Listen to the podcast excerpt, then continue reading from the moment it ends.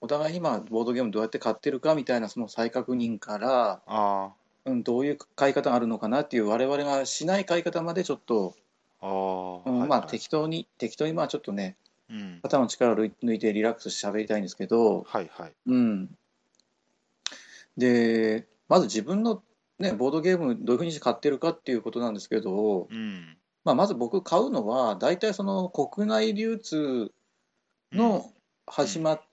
る、要するにその新作、うんうん、国内流通のこ国内流通いいんですね、とにかくね、はいはいうん、だからその和訳はついてるし、はいはいうん、相手はまあとりあえずとにかくまあ日本人だしっていううんメーカーをね、パブリッシュ、うんうんうんうんでそれをやっぱりあのネットのネット上のそのショップ、はいうん、でまあその予約したり、はいうん、あの入荷したらっていうのを聞いたらあの発注したりということで、はいはいまあ、いろいろあの、ね、ボードゲームのネットショップたくさんありますけど、ありますねううんんまあ、結構いろんなとこから、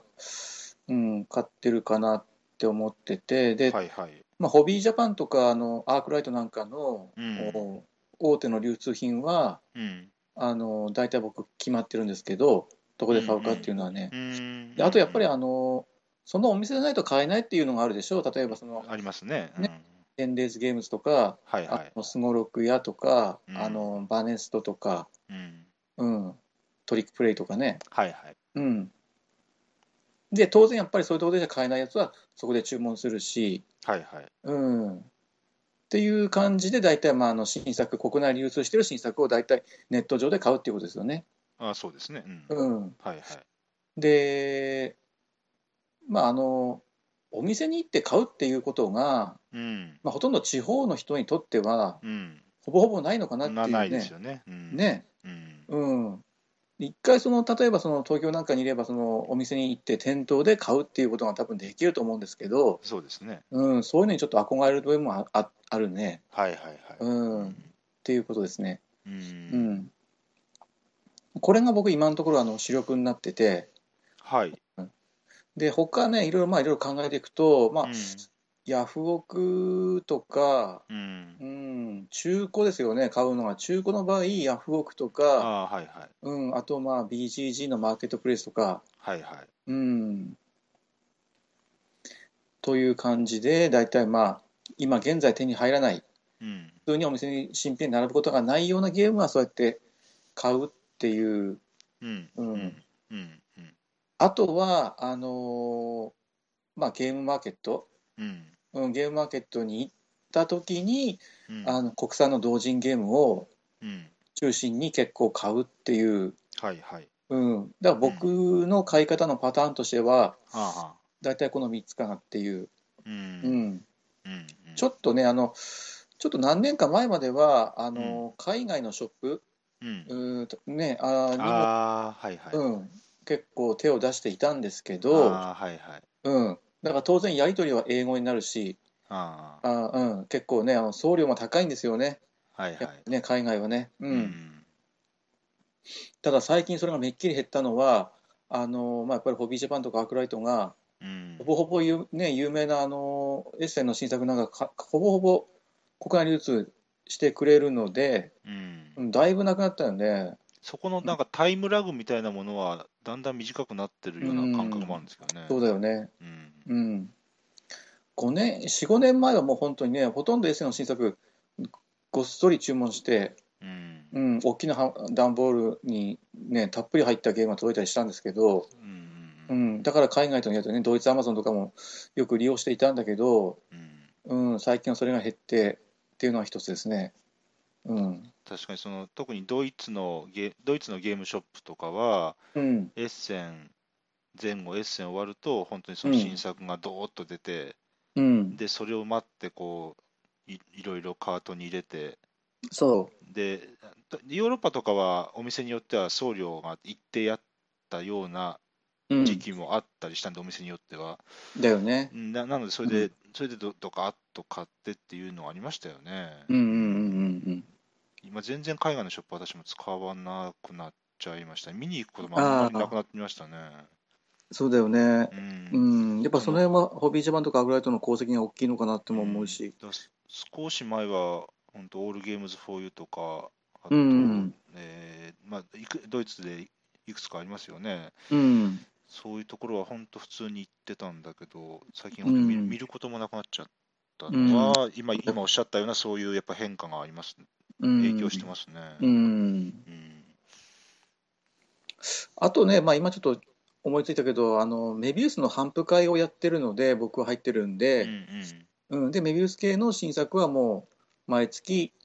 うん、定期的に入ってきてるっていうそういう状況ですね。うんうんもうだ、そもううんずずどれぐらいになるんですか、その反復会もこう入って反復会はもうでも一回途中でやめていた時期も、あそうなんですか。うん、あるんんだけどうんその前僕今このこの家に住む前からやってたからあーあのマンションにいた時からやってたんで、はいはい、うん、まあかなりですよね。そうですね。う、うんんううんんうん大体僕はそんな感じでボードゲーム買ってるんですけどうん松本さんどうですかどんな感じですか今の僕の話からうあんでも、うんあまり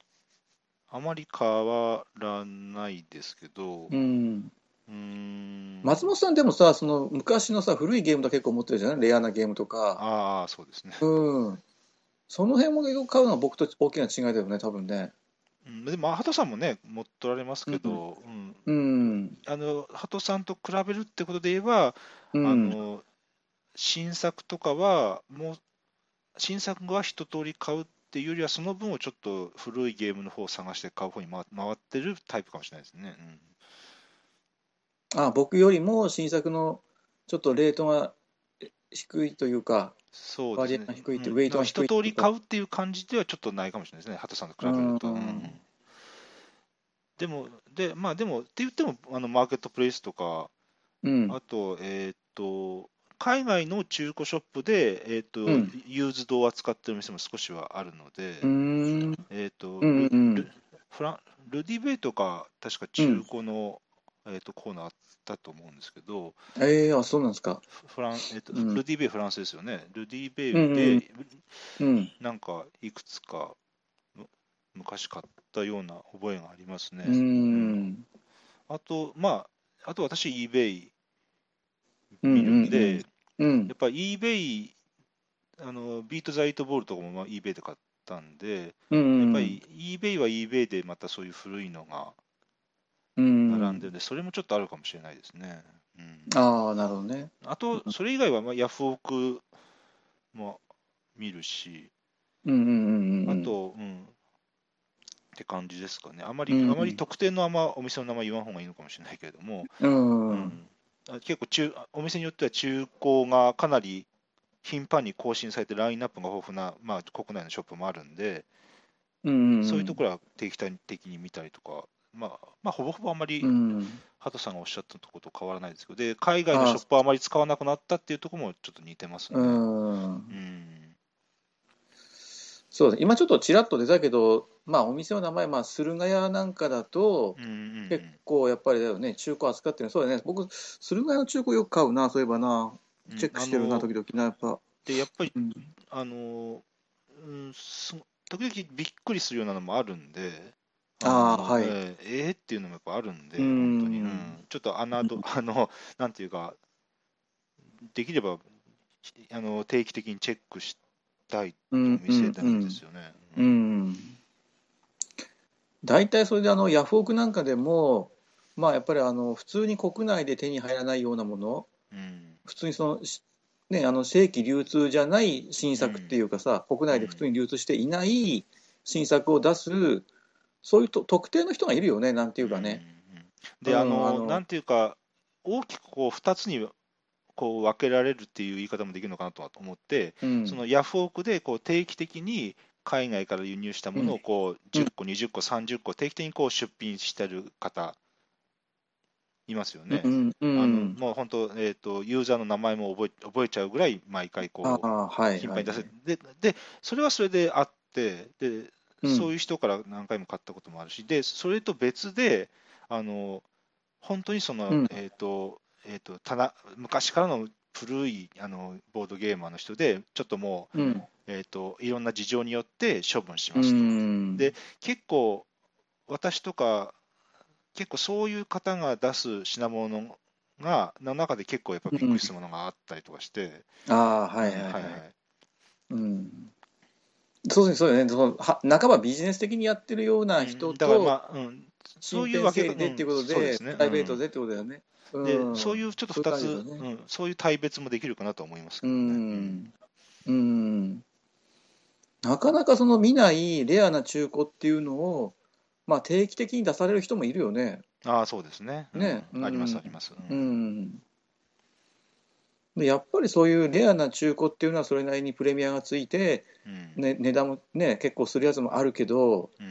ううんんまあ、オークションの場合はそういうふうに、ねまあ、適正価格というか本当にその需要に見合った、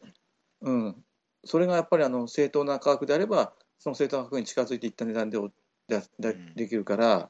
ていうのはあるし、うんまあ、ただ結構、ね、オークション特有ですけど、同じ品物でも全然うん値段がね、最最終的な値段が違う場合も、まあ、あそうなきなきにしもあらずですよね。ううんんそこがまたオークションの面白いところというまあ、そうですね。うんね、うん、それに比べるとやっぱりあの新作なんかはね、あのまあ、割と安定した値段というか、ほぼほぼ決、ま、同じような値段で、ああまあそうですね。まあね、お店によって違うけど、うん若干は、うん、手に入れることができるというのは特徴なのかなと思いますね。お店より少し早いぐらいのタイミング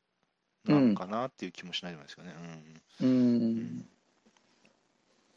でまあそういった感じで大体ボードゲーム買ってるんですけど、うん。うん。うん、今度ちょっと考えたいのは我々2人がやらない買い方っていうのかな、ああ、うん、で一つはさっき言ったけどちょっとね店頭に行ってまあそ実うですね。際その現物を見て買うっていううこんとはいやはりいはい。方はいうはんい。これこれはもうほぼほぼないよね多分我々2人で見たら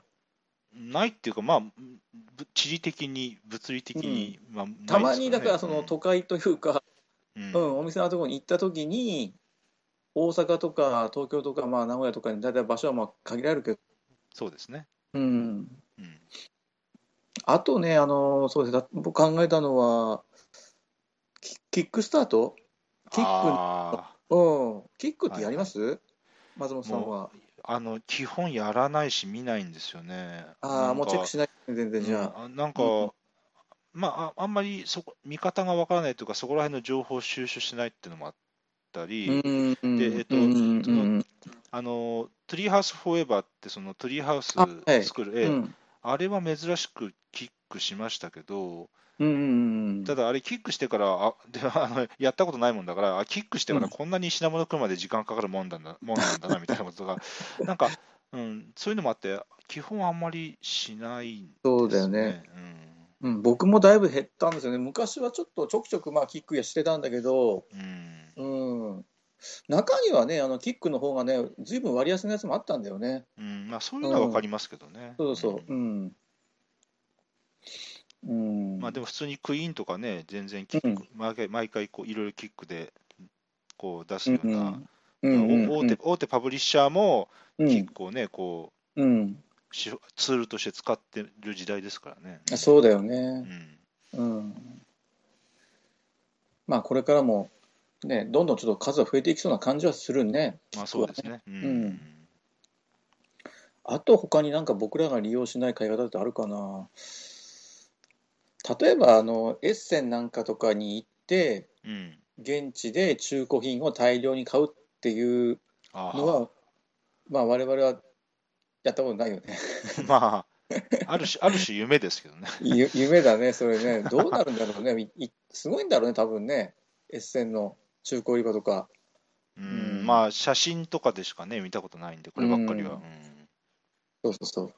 まあね、一一回行けたらいいですけどね。う。うんねうん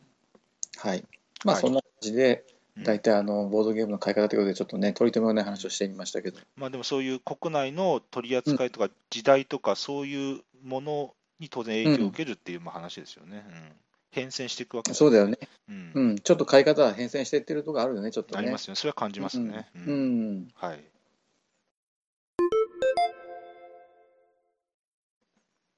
はい、えっ、と、じゃあ、あの、本題に行きましょうかね。はい。はいじゃあ、えー今日松本さんに4タイトル準備してもらったと思うんで、まず最初はにいじゃあ、タイトル、お願いできますか。はい。えー、4タイトルは、今日はシェイクスピア、はい。えーインダストリうー。ん。はい、えーっと、3は多すぎる。まあ、2枚目が好きでもいいですけども。はい。あと、えーっと、彼女と彼らトリックテイキングゲームですね。彼女と彼ら RS トリックテイキングゲームですね。あ、はい。はい。はい。じゃあ、どれからいきますか。やっぱ、ボリュームあるやつの方からいきましょう。うんじゃあ、シェイクスピアですね。新作うでんすね。うん。はいうん。えーシェイクスピアはあー2015年の、まあ、エッセン新作に入れていいんですよね。そうだよね。うはいん。はいはい。はい、えーっと、いすえー一切です。一切ですけども、えーっと、Y は入ってませんということですね。えーもう、ああ、はいはあまり、もう最近の一 切は、特に Y は入れないみたいですい。けねど、やらなく、やらなくな った。はい。えーっと、作者は、ちゃんと読めないので申し訳ない。ハルリーガル。まあちょっと、おそんなたくさん作品出してる人ではうん。なういみたいです。ハルベ・リーガル。ハーベ・リーガル。ちょっと読み方わかりませんが、はい。んうん2015年1人から4人、13歳以上20分から90分ですと。うん。うん。ギークのレーティング7.63ですね。うん。 1063票入って7.5以上なんで、うんえっとすごくうー評価は高いと思います。うはいん。で、えっと、シェイクスピアは、えーうんメカニズムとしては、うん。あーこ、このラウンドで何回アクションするかっていう、そのアクション数のビッディング、アクションポイントのオークションと、うん。それからもう一つはカードのドラフト、うドラフトって言ってもあの手札でぐるぐる回すやつじゃなくてこうロチェスタードラフト場からカードを1枚取るっていうカードのドラフティング、うんまあうん。その2つかなと思います。うん。うん。うん。で、えっと、シェイクスピアは、えー、一個言いたいのは、あの得点が非常にタイトであるっていうところですね。ああ、はい。えーっと、うーシェイクスピアのボードには得点トラックが当然まああるわけですけど、あの30点なんですよね、得点トラックが。ああ、はい。はい、でうん。で、30点ってことは、まうあ、ん大体こういう得点トラックって、勝利ラインっていうのは、まあ、それの7割とか8割ぐらいで作ってあるものやと思うんで、うん。うん。うん。まあ、あの一周するゲームもありますけどね。うん。でうん。ってなると、まあ、で実際やってみて、えー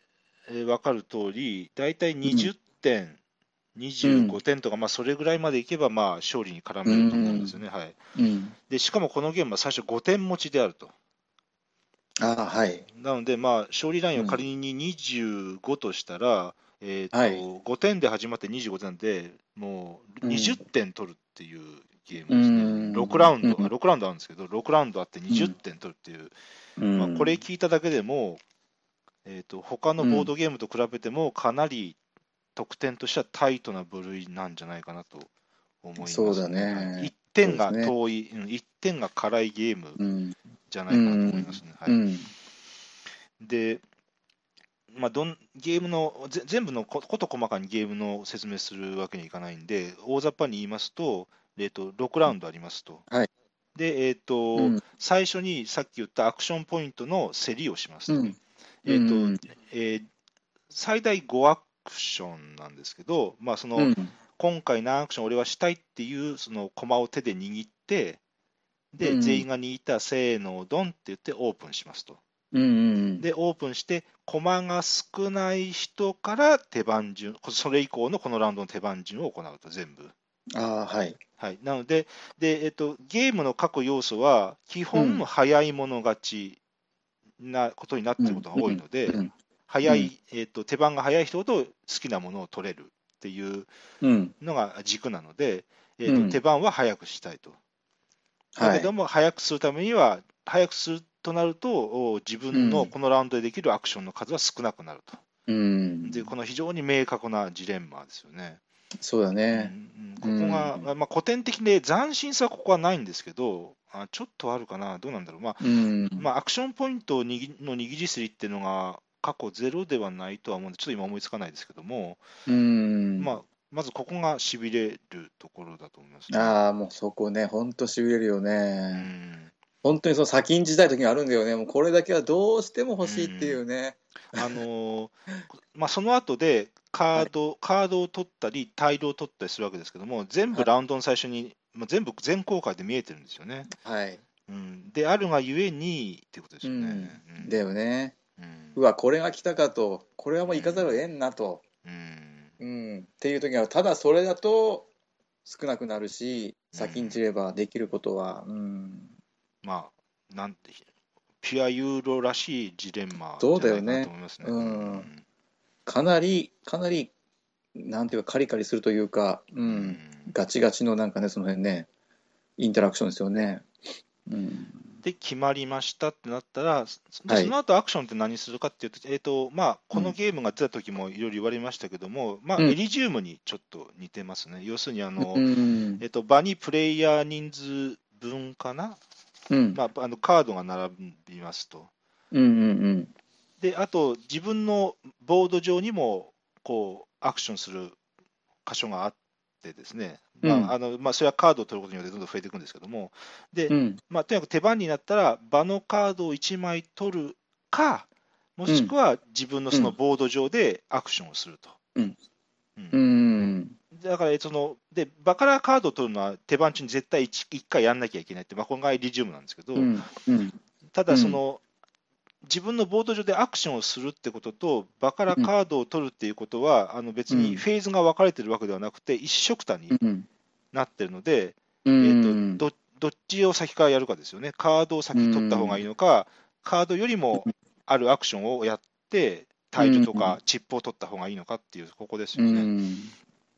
はいでここもありますと。はいうんまあ、ここがって言って、まあ、アクション数をやって、で、うんまあ、4ラウンド目と6ラウンド目に、えーとまあ、いろいろ決算があって終了なんうですけどんも、うんうんでまあ、さっき言った得点がタイトであると、であの個人的にコスモスの果てしなき世界が、えーとすごくタイトなゲームの代表のように、まあ、勝手に自分であイメージしてるるんですけど、あのゲームも30点なかったような気もするんですけど、まあ、あれもタイトルですよね。うんただ、やっぱりシェイクスピアをやって、あの本当、あの果てしなき世界に匹敵するぐらい、本当にタイトなゲームだと思います。で、あのゲーム中にこう、目標札、目標札っていうか、要するにこういう条件だとあなた何点もらえますよって、まあ、よくある目目的カードが取れるんですけど、ゲーム中に。うんうんうんうんうんこれもあのもうみ内容見て、内容知ってる人は分かると思うんですけど、最大2点とか、ああはい確か3点って1枚だけあったような気がするけど、基本2点とか1点なんですよね。ううんんあ三点あったっけあれねあ確かね、えーとうんかあの、各赤と黄色と青の各ステータストラックで、うんあの1位になってたら、それぞれ1点だから、うんだうんそれだと最大3点みたいなのがうんあったと思うんですけど、うんそそれぐらいですよね。大体がまあ二点か一点かなん1ですよ点ねで、こういう目的カードで最大2点ってなかなかないと思うんですけど、そうだよ ね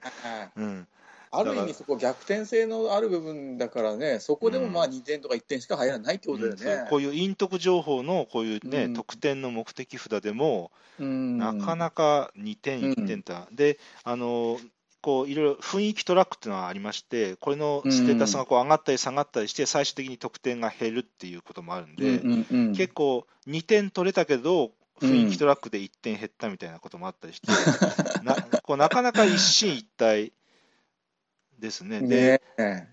であの拡大再生産的なも要素あんまりないと思うんですよ。要するにあのボード上にカードをたくさん取って、やれるアクションはどんどん選択肢としては増えていくんだけども、うんさっきも言ったように、あの握るアクションは最大5個で、まあ、5個握ることもなかなかないと思うんで、はあいのうん拡大再生産というよりは、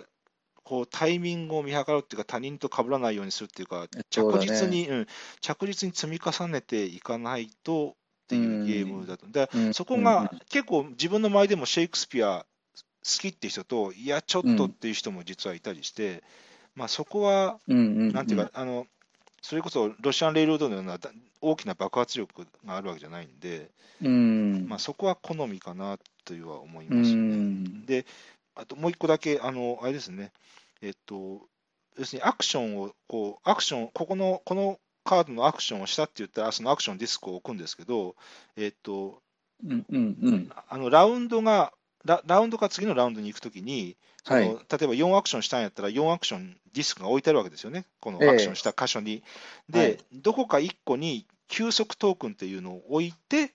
回収すると。うんうんうんでうんこの休息トークンっていうバッテンの書いてるこれは何かっていうとつその次のラウンドではここはここのアクションはできないという、えー仕組みがあって、うんはい要するにはい、なので、えーと、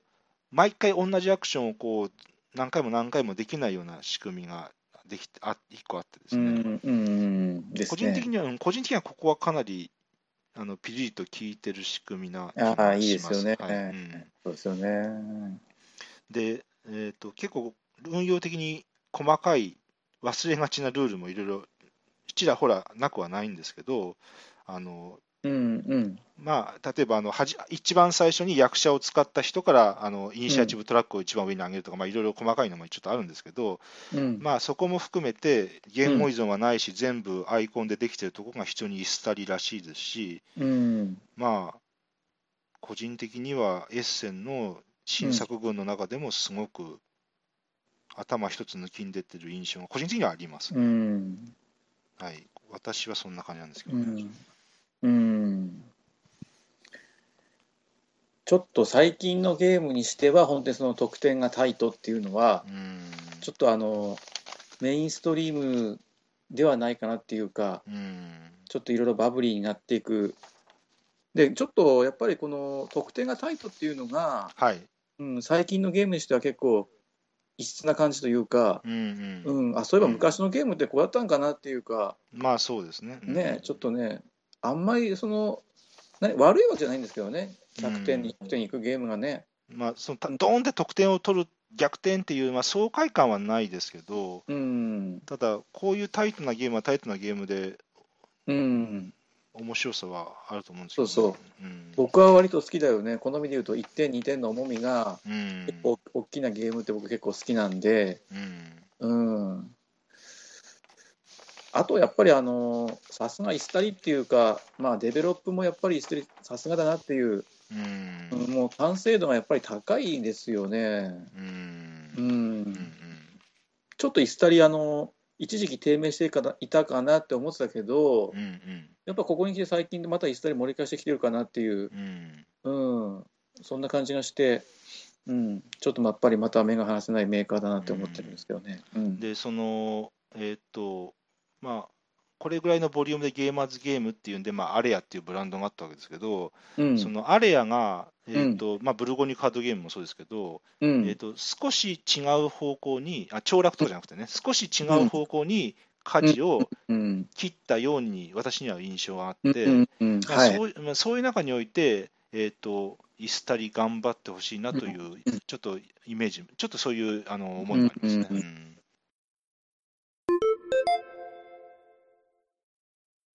はい、えーと、じゃあ2タイトル目、お願いしえ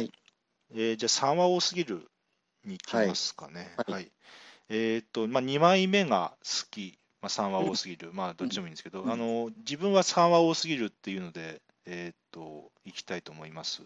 で、えー、と3は多すぎるはアミーゴですね。はい、で、えー、とシュタウペとそれからクリストファー・ベンレですね。ます。うんうんはいえーっと、で、なまあ、いろいろ、この時出た時もいろいろ話ありましたけど、最初 NSV で出そうかみたいな話があって、うんで、はいでちょっと NSV のカラーにしては難しいので、で、うんアミーゴで出たっていう、確か経緯があったように聞いております。はいはいえーっと、2015年2人から4人うということですんね。はい。10歳以上25分です。はい。うんえーっと、3は多すぎるはカードゲームで、うんで、えーっと、7色で1から89のこう数字のカードがありますと。7色もあるんですよね。はい。うんはい、で、えーっと、場に、えーっと、0、30、60っていう、まあ、まあ、まあ、ここはニムトみたいな感じなんですよね。0、30、60って、まあ、3列のラインがあって、うんで例えば、えー31っていうカードはあの30より大きくて60より小さいんで、まあ、30の列に置くと。はいはいで、えー、と62っていうカードはまあ60より大きいんで、まあ、60のの横列にうん置くと、まあまあ、数字順に置いていく感じですようんね。うんはい、で、えー、と例えば30と46ってまあ並んでてそこに40って間に入れるようなカードをプレイしたんだったら、まあ、その間にこう入れて、とにかく数は小順になるようにしましょうということですけども、うんうんで、うんえっと手札から1枚出したときに、まあだ、当然、どんどんどんどん列埋まってくるんで、出して、えっと自分がカードを出して、4枚目になったら、まあ、そのバさうんバフダも含めたまあ5枚目ってことなんですけども、うんそれになったうら、んその場のカードをひ、まあ、あるルールにのっとって引き取らなきゃいけないっていうことですよね。はいはいで、えーとまあ、ちょっと細かく言えるかな。えー、と例えば、えー間にカードを、そのカードが間に入って、それで、えー、とオーバーする場合は、そのうんプレイした、自分がプレイしたカードよりも右側のカードを全部引き取らないといけないと。うんで、自分がプレイしたカードがその横列の一番、えー左端ですね。あ、右端か、ごめんなさい。えっ、と、一番右端になるっていうことになったら、うんえっ、と、その列の逆逆側のサイド、逆側の左端のカードを1枚、まあ、獲得すると。うんまあ、まあ、とにかく、まあ、カードをプレイして、あの枚数がオーバーになったら、列のカードを引き取るっていう、まあ、そういう話ですね。はいはいそうですねで、カードを引き取ったら自分の手前に色を色別にして何枚あるように何枚あるか分かるようにしてこうお置いてきなさいということです、ね。はいはいで、えーと、最終的には、えー、と3は多すぎる2枚目が好きということで、えーとうん色別にカードの得点を数えるんですけども同じ色のカードが2枚で5点と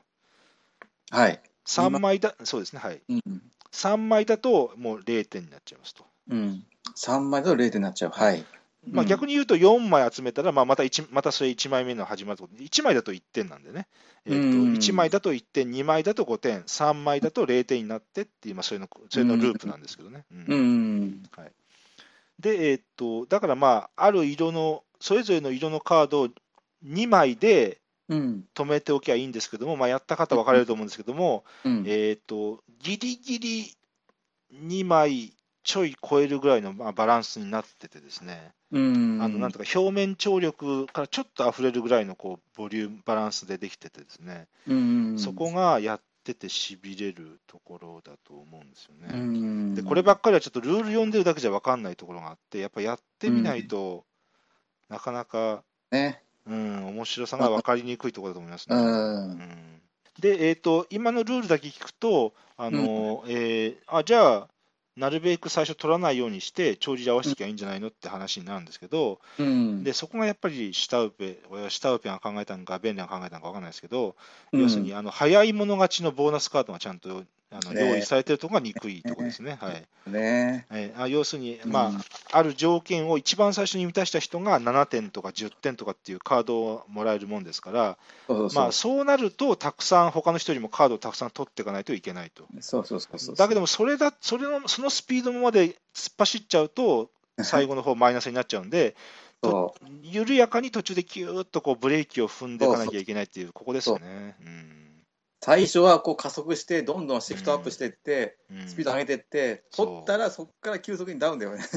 うんでなんできゅ、なんで加速しなきゃいけないかっていうと、ボーナスカードがあるからっていう話なんですよそうねそ。うんボーナスカードを取ったらもうここで止まりたいっていう感じだよね、うんもうね2枚で止めたいからそうですよね。うんで、多分1位を目指すんだったら、ボーナスカード全ガン無視っていうのは多分無理だと思うんうで、んうん、だからボーナスカード取っていかないと無理だと思うんですよね。うんっていうところですね。うんはい、であと個人的に思うのは、もう一個だけ言うと、あのえー、とこのゲームはワンドロー、ワンプレイじゃない、あワンプレイ、ワンドローでも、ワンドロー、ワンプレイでもないんですよね。あのほうほうほ自分の手前に、まあ、毎山札がああるんですけど、そうですね、あ20枚か、はいはいはい。ううんで、えー、と自分の山札からまあこうまず8枚ハンドに持ってうん8枚ハンドに持って、まあいで1枚ずつプレイしていくんだけども1枚プレイしてまた山から1枚引くっていうんじゃなくって、はいえー、と自分の手札が8枚から2枚になったら、うんえーとじうん枚山札から新たに6枚引いて8枚になでるすと。ねはい、うんで、えー、としかも、おーうん全部のカードを使うわけじゃなくって、最終的にゲームが終了したときに手札は2枚だけ残るんですよね。はいはいそうです2ね枚その2逆に言うと、その2枚は使わなくてもいいと。うんこのあたりが、うんえー、となワンドロー、ワンプレイでも、まあ、と多分ゲームにはななゲームになるっていうか、まあ、遊べるとは思うんですけど、うんあのなえー、とここが、なんかディベロップメントってこういうことなんやなと思うんですけど、うん要するに手札が2枚になってから新たに6枚引く、だから8枚配られた時点で、うんえー、とある程度のプランニングを立てないといけないっていう、このあたりが、うん、やっぱり非常に効いてると、個人的には思いますそうだよね。ね。でしかも最後2枚は使わなくていいっていう、ここも含めてね。うんうんうん、使いたくないカードっていうのは結構出てきてでそれが2枚だけは許されるっていうそういう感覚がちょっと僕にはあるうね。んうんで、うんそのこれってコンポーネントには依存しない、まあ、うんルール、あのちょっと言い方が悪いかな、えっと要するにルールルールの文章を変えれば変わる要素じゃないですか、ここって。ルールルールの文章に、えっと手札に手札から1枚プレイして1枚引いてくださいって書い、もし書いたとしたら、そういうルールゲームになるわけですよね。あのコンポーネントを何も変えなくても、はいはいはい。ええあのゲームのルールの文章によって調整されてる、まあ、要素なわけですよ、これってね、ああなるほど、はいそういうことね。はいはいはい。っていうことですよね。うんうんでこあのまあこ今回、あまりここでは詳しくは言えないですけど、このうんコンポーネントを変えることによる調整と、コンポーネントは変えないけども、ルールブックによってこう変えられる調整っていうあー分け方って1個あるなって、まあ、ちょっと思ってるんですけど、ううんんうんここのあのこの2枚、6枚っていうバランスは、その今言った後者の方の。えっとディベロップメント調整に入るのかなって思います。まあちょっとあんまりここは深くまだ何も考えてないんで、えっとあーなるほどねうんこれ以上言わないですけど、はい1個はあれですね、ちょっと7色あるんで、視認性がちょっと悪いうんところもあるかなっていう気もしないではないですけど、そこもちょっとねちょっとねなんかねスルーしにくいですねそこはちょっと ね。うん結構微妙な色がちょっとあるんでね、うん黄色と薄いオレンジと、なんかちょい濃いめの赤みたいなのが、ちょっと厳しいかなっていう気もしないでもないですけど、うん、一応目の向きは違うんですよね。うんあーはい。ただまあ、うん、渋い渋いカードゲームな気がします。あのだからファミリーゲームでわーって盛り上がるっていうあベクトルではないとは思うんですけどね。ですね。うん。爽快感はないと思うね。うん。うん、場と手札のこうなんていうかね相互感っていうかなんか、うん、いかにやりくりしていくかっていう、うん、まあ、どこまでコントローラブなゲームなんかってちょっと難しい、まあそこはちょっと難しいとこね。だよね。うんうん手なりっちゃ手なりだけど、もう手なりっちゃ手なりだと思うんだよな俺このゲームな。うんうんただその、えー、と A さんと B さんはこの色もう欲しくないだろうと。あのうんみあのもうバカで見えてますからね。うん、で、ただ俺はこの色別に痛くも痒くもないんで、うんだから要するに、ウェイさんと自分以外のプレイヤーが欲しくない色のカードがたくさん場に並ぶようにしといたろうみたいな、それぐらいはできるかなとも思うんですよね。うん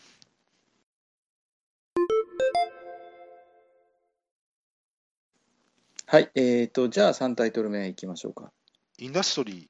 ーに行きます。はいうんえー、とすいません、ちょっとおーイスタリンが2つ続きますけども、うんえーインダストリー、あとインダストリーってあります、まずひあのちょっと断っておくんですが、でうんインダストリアってのは、これ、クイーンから出てる作品で、うんこっちが先ですよね。うんえーとであのどっちもミハイル・シャハトなんですけど、うんでえー、とうんミハイル・シャハトの、えーとえークニツヤと同じで、ミハイル・シャハトもそんなにボリュームの大きいゲームっていうのは作らない人なんですけど、うんえっと、くシャハトのルドグラフィーの中ではボリュームの大きいゲームだと思います。うはんいうんまあ、フェリニアとかも結構大きいよね。まあいいんだけど。うんで、えっと、クイーンからインダストリアってのが出て、その後、えっと、うんイスタリからインダストリーと。うんで、えっと、これはあの Y が入ってます。インダストワリイー、最で後ねはワイになってあるのわわざわざインダストリアがインダストリーになってるということになります。 で、タえイっトとわルたはまいでワイを入れた。で、えっと、インダストリーは、えっと、私も、持ってなくてプレイしたこともないので、あの、イスタリのインダストリーでちょっと話を進めます。はい。えっと、ミハイル・シャハとイスタリで3人から4人、えうーん10歳以上75分ということです。うんはい、うん。えっと、インダストリアとちょっとルールも違ってまして、そこも、あの、うんお本当は2つともプレイしたら、そこの言及もできるんですけど、ちょっとインインダストリーやったことないんであれなんですけど、えっと、基本、競りですね。競りです。はい。うん。えー、とボード上にこう建物とか鉄骨リまでのうがんありまして、でまあ、そこのけ、うんうんそこのそこの場所の獲得する権利をお金で設定買うんですね。うん、はい。で、まあ、ある建物を買いましたと。うん、で、そこに、そこからこう川とか、うん、えー電線とか線路とかでつながってるうん、他の建物もこう、競りで買い落とせると、うん、こうつながってればつながってる分だけ得点がもらえるうんうと、んすごい、すごいざっくりした今説明しますけど、まあ、基本そういうことですね。うんうん、うん、で、まあ、建物からはいろいろ、えー、とリソースがこう生産できる建物だったり、えーとおえーお金が建てる時のコストが安くなる建物だって、まあ、建物に若干特殊能力があるんですが、まあ、そんな派手なものはなくて、基本はその、えー、とテックツリーとか、そういうつながってる建物をこう競りでいかに獲得していくかっていううのが、まあ、うん主眼ですね。それうん、うん、が主眼ですと。はいうん、じゃあその競りって何かって話で国一はもちろん競りっていうことなんですけど、うんうんあの負けず劣らずシャハトもやっぱり競りうん、っていうのは結構あってあのうんこの間のセレンゲティもそうなんですけど、うん、でシャハトのインダストリーもやっぱ競りが特徴的だと思ってます。うん、えーっと、うん、えーまあ、お金は公開なんですけど、えーとまあ、手番に手番になりましたと。で、はいえーとまあ、私とハトさんと C さんがいたとして、うでえん、ー、とさ最初私が、じゃあこの場所の獲得の競りをしますって言って、まず選びます、私が。で、ここ,、はいはいここって選ぶと。はそういする、と、私以外の人間、だから、ハトさんと C さんが1回ずつ時計回りで、えーと競りを値付けをしますと。値付けをする、はいも、しくはパスすると。はい、はい、で、例えば、ハトさんが3金って言って、うん、で、えー、と C さんが4金って言ったとしたら、ほんですね、競りはほんで終わりです。うんあの自分は参加しないんで。うんで、うんでほんで4金ってなったわけですけど、その後ですよね。うん、あのその後私は実は2択あって、うえー、ん、とその4金っていう競り値で、あいいよ、じゃああんたに売ってあげるよと、この場所は。、はい、うん、うん、でその代わりお金俺にちょうだいっつって4金もらうと。はい、で、えー、とずそのまんま私が次に競り量競り競りにかける場所を引き続き私が選べると、うん、うん、その権利は移らずにね。うん、うん、か、もしくは、えうんーとあ4金あ分かった、じゃあ4金で俺が買うよっつって、俺が買っちゃううん、と。うん、うん、うん、で、この場合はの、私が買うんですけど、じゃあそのお金ってどこ行くのなんですけど、ここれは、えーとうんえー自分の左のエンドプレイヤー、だから今回だったら、まあわたえーとまあ、私、ハトさん、C さんが時計回りだとしたら、えーと私が4金払うんですけど、えーと、自分も含めて時計回りで1金ずつぴゃっぴゃっぴゃっぴゃっぴゃって渡していくんですよね、4金分。ああ、なるほど、そうだったっけ。そ うで、だから4金だったら、えーとうんハトさんハトさんに1金うん、で、C さんに1金うん、で、自分に1金うん。で、でもう一回ハトさんに1金と。あーこれこれで4金払うと。変わってるね。変わってます。で、自分も含むんですよね。だから実質これって私、1金戻ってるんで、3金で払ったことなんですけど、はい。で、ハトさんに 2, ハトさん2金もらって、C さんは1金もらううと。んうんうんうんうん。で、これは自分が競り落としたんで、あの場所を選ぶ権利は次、ハトさんに移りますと。うんうんで、ここですよね。これが、うん。うんあので、この払ったお金をぴょぴょぴょぴょぴょってこう回すっていうのは、実はちょっと,、えっと、グレートジンバブエにも似てるとこがあるんですけおどー、はい。ままあ、あれは牛でしたけどね。うん。まあ、こので、えっとクイーンのインダストリアは、うん、まあ、ちょっと違うルールになってて、まあ、それはあの読んでほしいんですけども、うん、えっと個人的にはこのインダストリーのこの自分も含めてこうペペペペって1金ずつ回すっていうここがうん。の方がちょっと面白いなっていう気はしうますね。ん、なるほどね。でこれはど、うんこれのルールでどうなるかっていうと、うんまあ、もうこれはあの絶対解っていうか正解はないと思うんですけど、うん。えっと、一つ考えられるのは、うん。えー、とハトさんも C さんもすごく欲しい建物があると、はい。だけども自分はあんまり欲しくないと、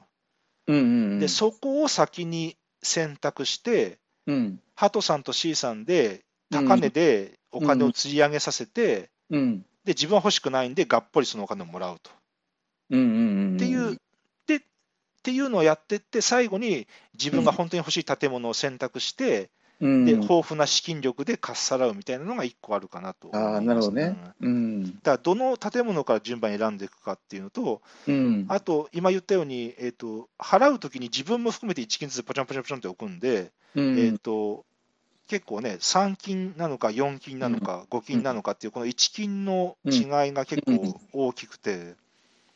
うん。でやうっぱんりシャハトなんで、あのなんか、えーとうんフフリーゼの電力会社みたいになんか何十金とかっていう競りにはやっぱならなくて、1金、うん2金の競りなんですよね。だからここが、えうーんと個人的にはしびれるところだそうだよね。うんもうあの、一金の重みが、全く他のゲームと違うっていうか、うんうん、二金が三金に上がる時のね、この、この距離の遠さ。うん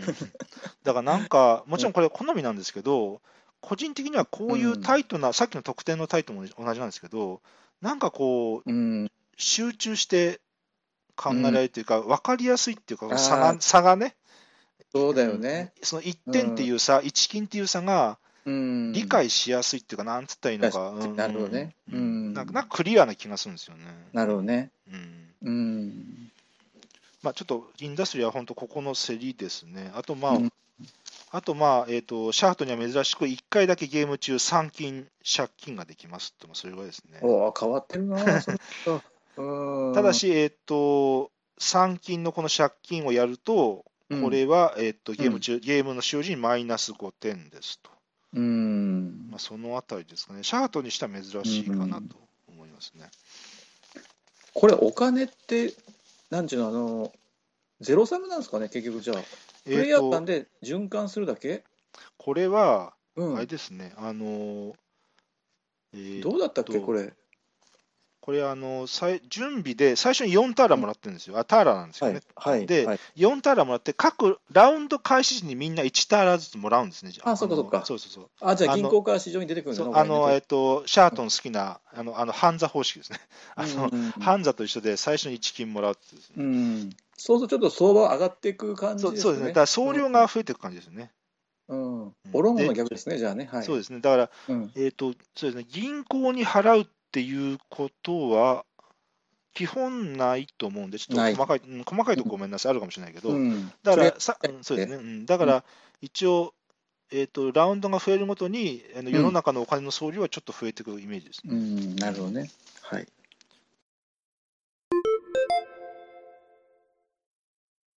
はいじゃあ4タイトル目お願いしますはい、えっ、と、最後は、えーと、彼女と彼ら、RS トリックテイキングゲームということですね。はい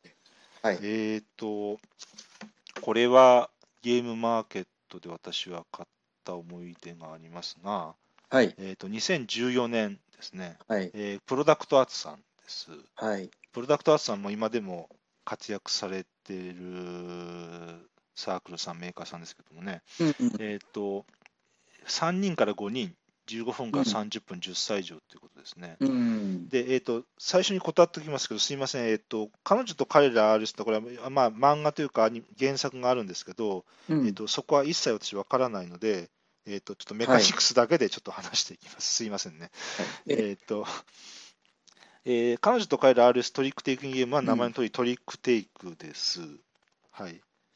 で、うんえーっと、1、2、3、4、4、5あんっていうふうにして、まあ、6数となんですけど、まあ、4だけ2枚ありますね。だからまあ、まあ、6ランクじゃないんですよね。うん。うん1、2、3で、4が、4だけ4、4って、まあ、2数とあっうて、んうんで、5ということですね。はい。で、えうんっと、手札配られて、で、目的としては、あうんの手札6枚で、うんまあ、6, 6トリックやるんですけど、うんとにかくあの目的は最後のトリックに勝つ。ああはいもう逆に言うとそれ、それ以外は特にあの何も勝利にはつながらなく、とにかく最後のトリックにう勝つと。んはういん最後のトリックに勝つと、お勝利点チップがもらえまして、うんはい、で、えーとその勝利点チップを2つ獲得したら勝ちと。うんということですねうんで最後のトリックに勝つということです、ね。なるほどねはい、はいで、えーと、っていうのがまず一つあって、であと、このカジノの彼らで、えーと上げたいのは、マストノットフォローだというところですよね。あーはいはいうんえーとまあ、プレイされたカードと同じカードはプレイできませんと。うんうんうんはい、それでいいですね。それをマストノットフォローと呼んでいいのかな、いいかな、はい、ということうですね。んうんで、えっ、と、っていうのがまず一つですね。で、うんあの、えっ、と、マストノットフォローっていうのはなかなかあれなんですけど、ポテトマンと、うんあと、この彼女と彼らうんぐらいがやっぱ代表的かなと思いますね。うんで、あと、彼女と彼らでもう一個あるのは、えっ、と、うんカードをプレイした後、うえっ、んと、チップを上乗せして、そのランクの水増しができるっていう、ここですよね。ああーはいはい、例えばうん4っていうカードをプレイした後、それでその人の手番は終わりじゃなくって、うんその後チップをこう、ぴょぴょぴょって、例えば3枚そのカードに乗っけると、うんえっとランクの、カードのランクの4にチップのその3枚を足して、7っていうランクとして扱うわけですよね。なるほどねはい、ここですよね。ううんんで、こういうトリックっていうか、まあ、全然、もしかしたら、まあ、前例もたくさんあるのかもしれないけども、やっぱ新鮮ですよね。うんあのまあ、実はカードをこう1枚ずつぴょぴょぴょって出していくうんのではなくて、カードを1枚出した後、え、チップ出さなくていいんですかって実は確認がいるので、あのゲームのテンポはちょっとまた、あのちょっとゆっくりな、うん、ちょっとゆっくりになるんですけど、うんただあの、やっぱ面白いですよね、このとうころはね。んカードの特殊効果もいろいろ、あいろいろじゃないか、多少あるんですけど、まあ、そんな派手なものはなくて、うんあの例えばい最低ランクの1っていうカードは、うんえっ、と、お4と5のカードと同時に出てた場合は、うんえっとその4と5の数字は0っていうふうに扱う。でまあ、っていう、そういう、なんうんうかんちょっと3すくみじゃないけど、じゃんけん構図じゃないけど、そういうちょっうとんカードまあがああるっんただのというのがちょっとありますと。はい、はいただ、これも、あの、なんか、カオスにはなってなくて、うあのん全然こう、プランニングできるレベルの特殊能力うんだと思いますね。うんはいうんうんとこの彼女と彼ら RS トリックテイクって、まあ、キャラクターものが前面に出てるんで、うんただシステム自体はうんあまり他に類似性もない、うんかなりかちゃんとできてるトリックテイクだと思うので、うんまあ、もうまあ、2014年なんで、もう2年ぐらい経ってますけど、うんあのまあ、ちょっと見た目で敬遠してる人、もしいれば、はい一度やっていただいた方がいいと思う。あのええー、とこの実際作られた方とお話ししたこともあるんですけど、うんやっぱりこのゲームを作るにあたって、過去のいろんなトリックテイクをうんすごく研究をしましたっていうお話も聞いてますし、うんあのうんそれは非常にあの遊んでて、それは感じる高い完成度だと個人的には思いますね。うんそうですよね私はそんなとこなんですけどね。うんなんかねあんまりその話題になってないっていうかうんそんなにその国産トリックテイクのなんかその歴史というかある中でうん取り立ててあげられることがちょっと過小評価っていうかねそんな感じがするねうん、そのまあいろんな思い、いろんなプ,、うんあのプランニングというか、いろんなこのマーケティングがあって、こういうキャラクターものを載せたわけですけども、うんまあ、えーっと、うん、まあ、なかなかいろんな判断があって、そうしたんだなとは思うんですけどね。うんちょっとあのテーマがテーマというかフレーバーが強いんでそうのん、キャラクターものっていうのは一つあるし原作ものっていうのがあるんで、うん、うん、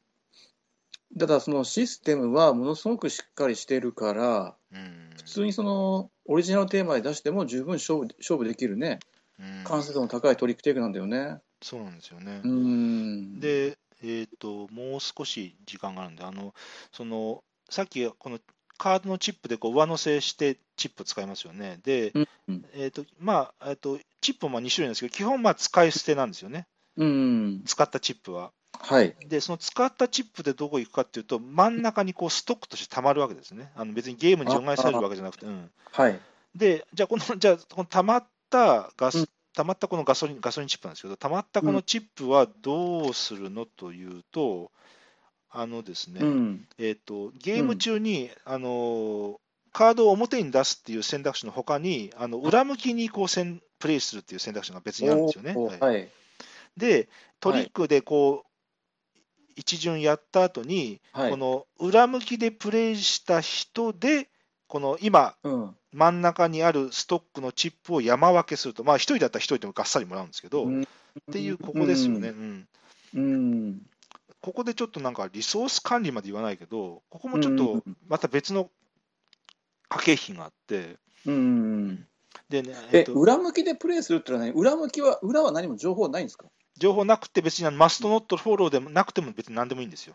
た単なる豚っていうことを要するにじゃあ、うん、そうです、そうです。あのおー勝敗には関係ない。逆に言うと、えーっとずーっと裏向きのままなんで、カウンティングできないというか、何がプレイされたかも分からない状態、うんあはいそれもあるのか、はい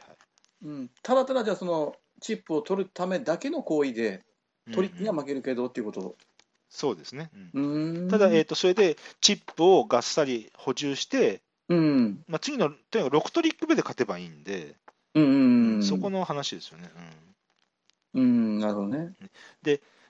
すごく言いたかったのは、この奥この後であの、あれなんですよ、例えば5個あるじゃないですか、真ん中にチップが、共通ストックで。うんうんで、うん2人の人が裏向け出したとするじゃないですか。はいそうすると、5個あって2人なんで、2個ずつ山分けしたとして、1個残りますよね、はいチップが。はい、でで、この割り切れない数のチップって、うん、これ、ゲームから除外するんですよね。うーん個人的にはここが面白くって、で、うーんそうすると何が起こるかっていうと、ゆっうんくりゆっくりチップが少しずつ減っていくんですよ、世の中から。うーんはいはいはいそうですねそうなんですよね。あのまあ、もちろんあの起こらな、起こらないままゲームが終わることももちろんあるんだけど、あるんだけども、理論的うに。んうんうんうん得てして割り切れないことがあって、うんうんそうですね、少しずつ減っていくんですよ、チップが、世うんの中から。これが個人的にはすごく面白いと思いますね。うーんこれここをようこういうふうにしたなっていう、ちょっと変わった処理ですねうんまあこうん、この処理がないならないで別にいいんだけど、そうだねそうこれがあることで、ううんん結構ね、例えばがたんまりチップ取ってる人が、うんあのチップがめといて、わざとこういうふうにして、チップを除外してやろうみたいなこともなくはないんで、うんうんうんここ少し面白いと思いますね、個人的にそうだね、うん基本的にはね残しておいて次の分配の時にもって感じだけどね、うんうん多いのはなくなっちゃうって面白いなと思いますね。うんうん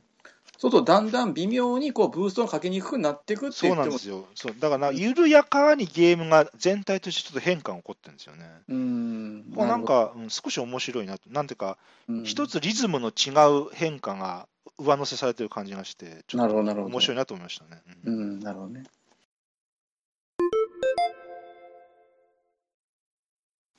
はいということでじゃあ今日も4タイトルねはいあのさんに挙げていただいたんですけどえまあいつも通りまた最後にゲーム会をして終わりたいと思うんですけど、はい。えっと、松本さんはまだ予定ないんでしたっけ、どごうめなんんなですか、さい、えっ、と、はいまた予定がつき次第、あの、うん告知させていただきます。申し訳ございません。ちょはっといいろいろ、え、講師忙しくてですね。 すいません。なはい。はい。ハトさんの方どうですかね。ええね、あの4月25日ですね、これね、高層日がね、そうですね。ええはい。うんまたあのそうですねあの、ゲーム会じゃないですけど、ゲームマーケットの方にも、我々2人はうんはいはいはい。思うので、はいはいはい。またあの会場でもしお会いすることありましたら、はいはいよろしくお願いします、我々は2い。人。はい、お願いします。はい。え5月5日ですね。で、えっとね、ゲーム会は5月15日かな、うんうん。 5月はね、うんはいのお日曜日に予定してますはいはい。で、あのまあ、5月15日も、あわら市の金津創作の森うでんはいはえい。開催しようと思ってますので、はいはい。えあの参加費300円、 300で、16名、定員16名で、ははいい、はい。